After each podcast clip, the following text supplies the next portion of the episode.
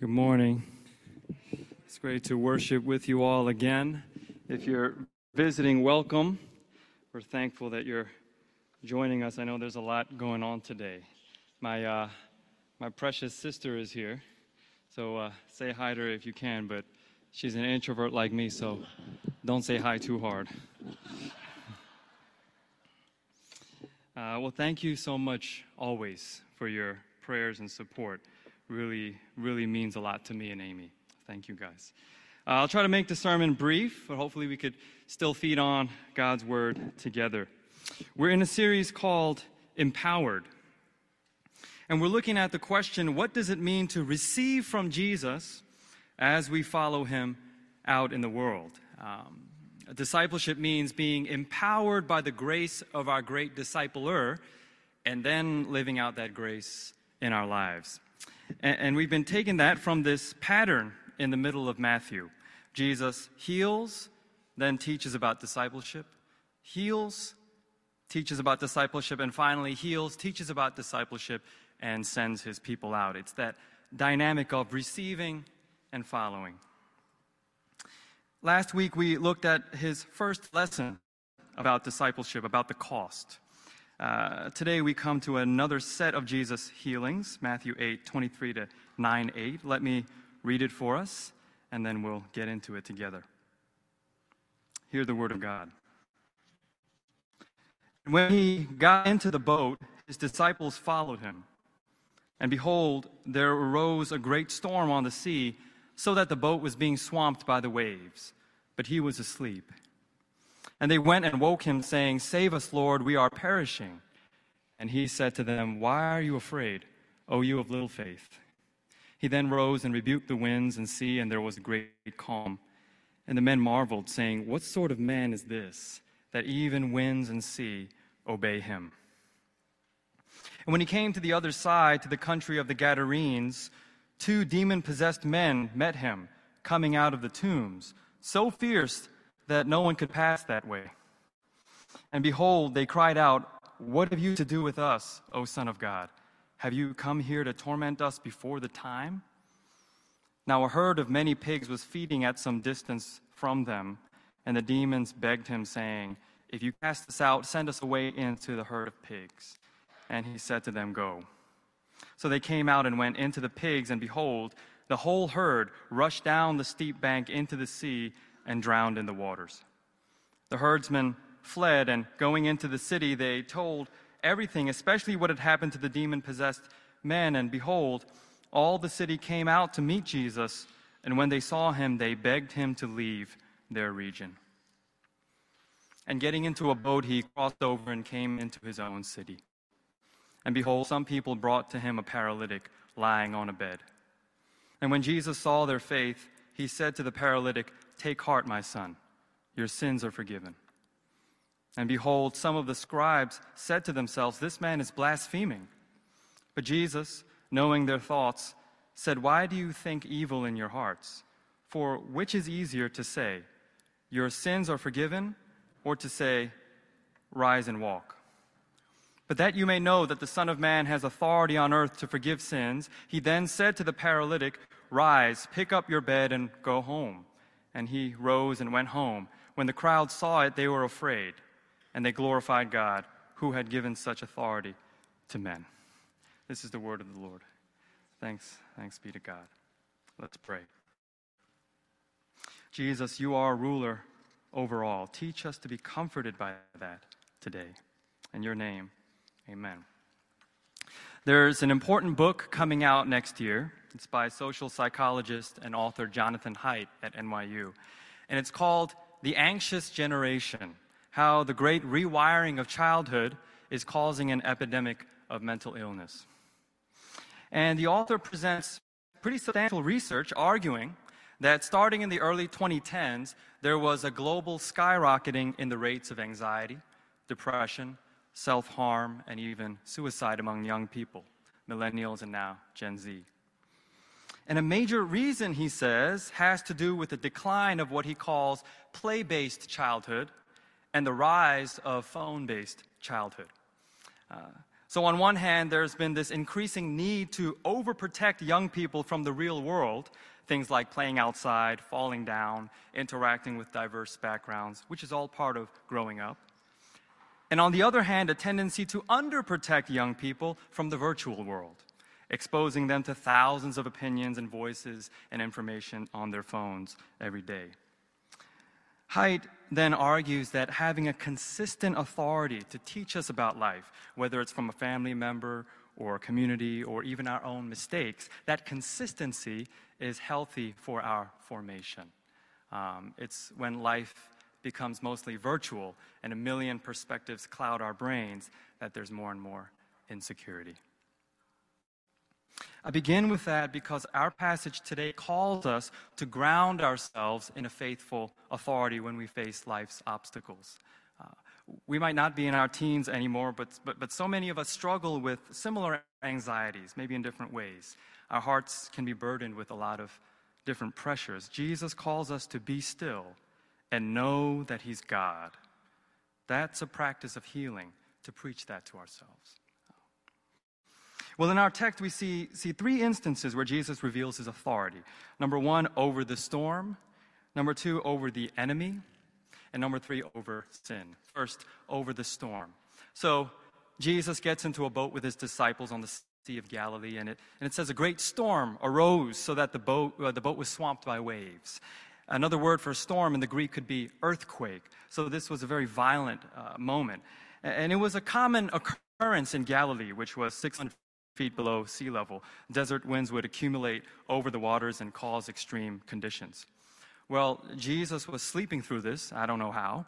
Uh, but naturally, the disciples wake him up saying, Lord, save us, we're going to die.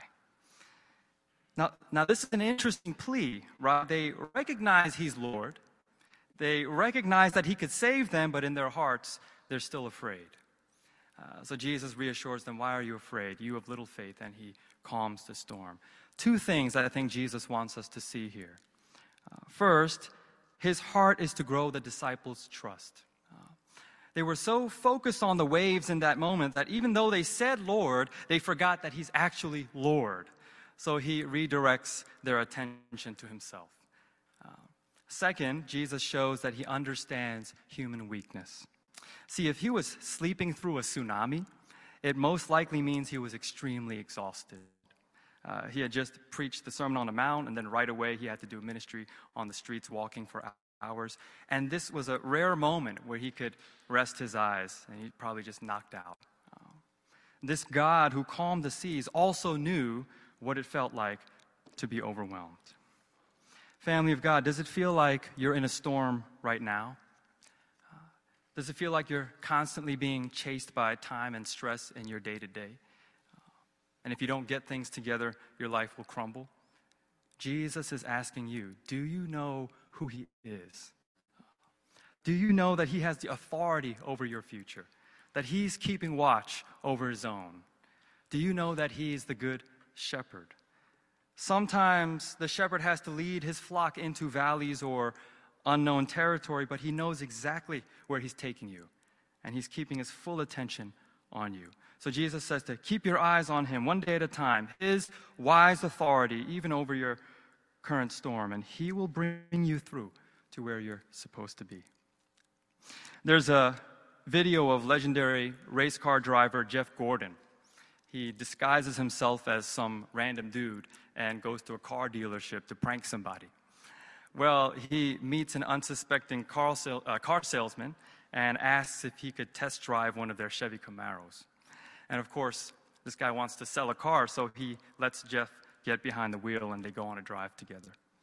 And there are hidden cameras set up in the car, and soon enough, Jeff is going pedal to the metal, just swerving left and right, going over ramps, drifting, donutting, and you see this car salesman screaming for his life, his face turning completely white with panic, cursing, yelling at Jeff, Stop the car! Stop the car now!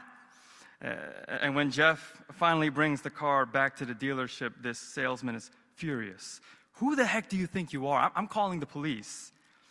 And then Jeff goes up to him. He says, Calm down. There's a camera here, there's a camera there. And he takes off his disguise and says, I'm Jeff Gordon. And this salesman's mouth drops and he lets out a huge sigh of relief and starts laughing. And the crew starts clapping for him. But the funniest part of the video is what this salesman says next. Uh, this guy, who was just a few minutes ago fearing for his life, uh, looks at Jeff Gordon and says, Can we do it again? Child of God, the Holy Spirit is able to develop trust in you as you consistently remind yourself who is Jesus? Who is he? He's the master of the seas and waves, the creator of my life and the universe. Don't you know that his power and his wisdom is for you? And as we trust him, he knows it's not easy. In Hebrews, it says he was a priest, beset with weakness, so he could uh, deal gently with the weak. He doesn't judge us for being scared or stressed. Uh, he feels it with us in our prayers, and He takes one step at a time with us. Today for today, tomorrow for tomorrow, with new mercies. Will you set your heart on Him? That's the storm. Next, over the enemy. So they get to the other side of the sea, and Jesus meets two fierce demon possessed men. And the demons speak to Jesus. They say, Why are you coming to us right now? Are, are you here to torment us before the time? Now, the time is referring to the day of judgment when God will have victory over the enemy. One day there will be a new heaven and a new earth, and all evil and tears will be wiped away. And that's what the demons are thinking about here when they say to Jesus, You're here before the time. But the irony is that the demons grasp what Jesus wants his followers to grasp and that is that there's an urgent spiritual reality. There's an eternal kingdom more important than any possession we could acquire here on this earth. Jesus always wants us to expand our perspective about life.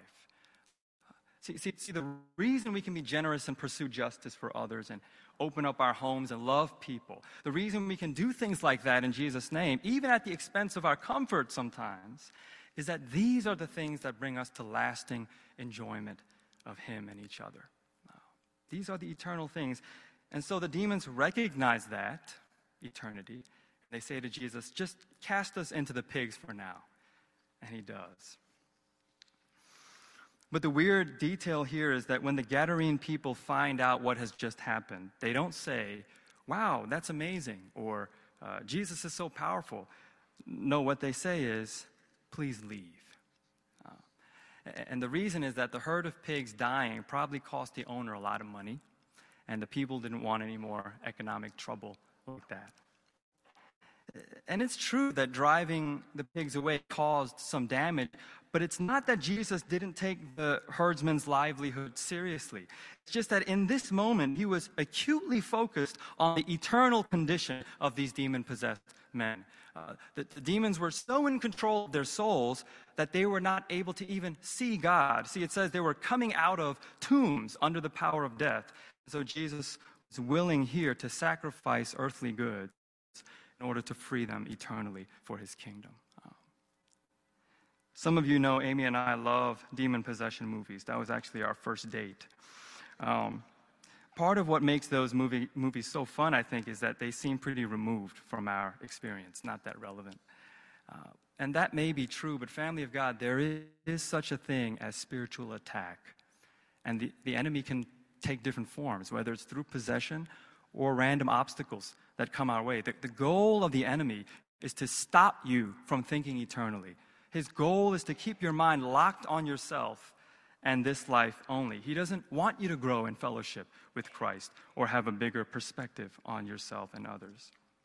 And so, even in moments when you feel like you're doing the right thing, maybe particularly when you feel like you're growing in love for Christ and others, He will throw things at you to pull your heart away and believe lies about your Savior. That's why it says in 1 Peter 5 be sober minded, be watchful. Your adversary, the devil, prowls around like a roaring lion, seeking someone to devour. That word seeking means he's actively looking for opportunities of your weakness to keep your eyes from eternal things. See, the enemy knows that he's going to lose in the end. He just doesn't want you to remember that.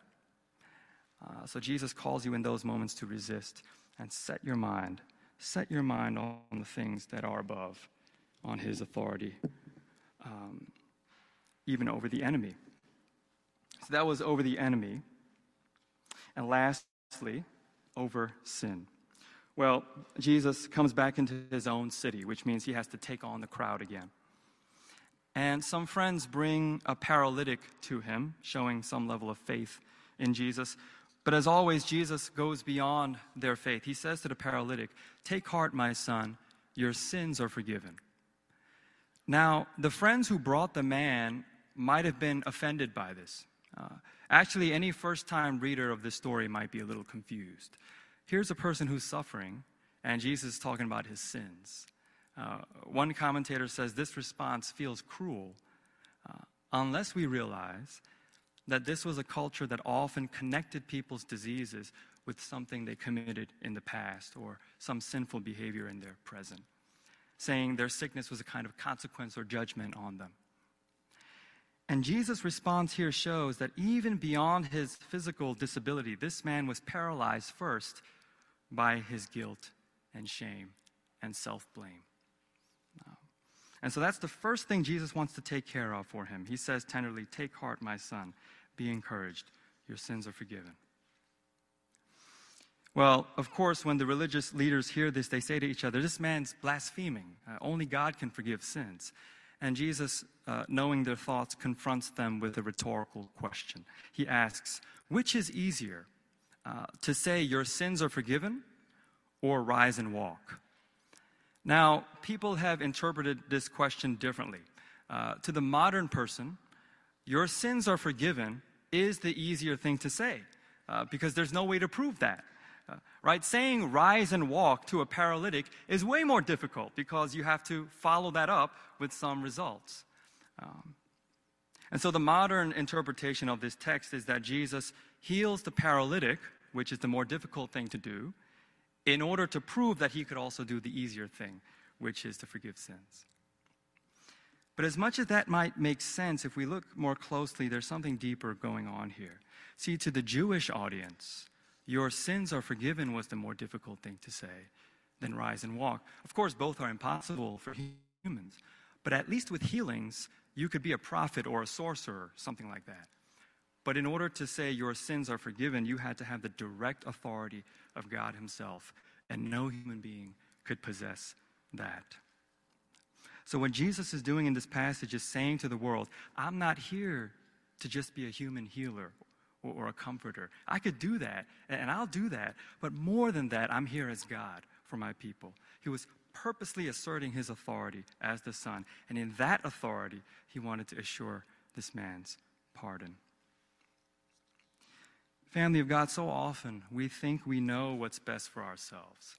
Uh, a lot of times we think the solution for our issues is to change our behavior or go away and do more. Uh, these are good things, but as much as Jesus helps us with those external things, he also wants to give you what only he can give you inside, which is God's assurance that you are perfectly forgiven and enough. No matter what anybody thinks or what you think about yourself sometimes, the highest opinion, the highest authority in the universe says to you, Take heart. You are clean. You are enough, just as you are. Do you hear that over you? Some of you know I'm applying to uh, some school programs right now for next fall. And I've been feeling a lot of imposter syndrome. Even right now, I'm scared because since I told you this, uh, later if I don't make it, I'm going to be embarrassed in front of you. So there's some insecurity in me. Well, uh, recently I contacted a friend who's already in a program, and I asked him a bunch of questions like, How did you uh, format your statement of purpose? And what does your resume look like? All kinds of things. And he sent me some materials which were helpful. But then before signing off, he texted me, Be you.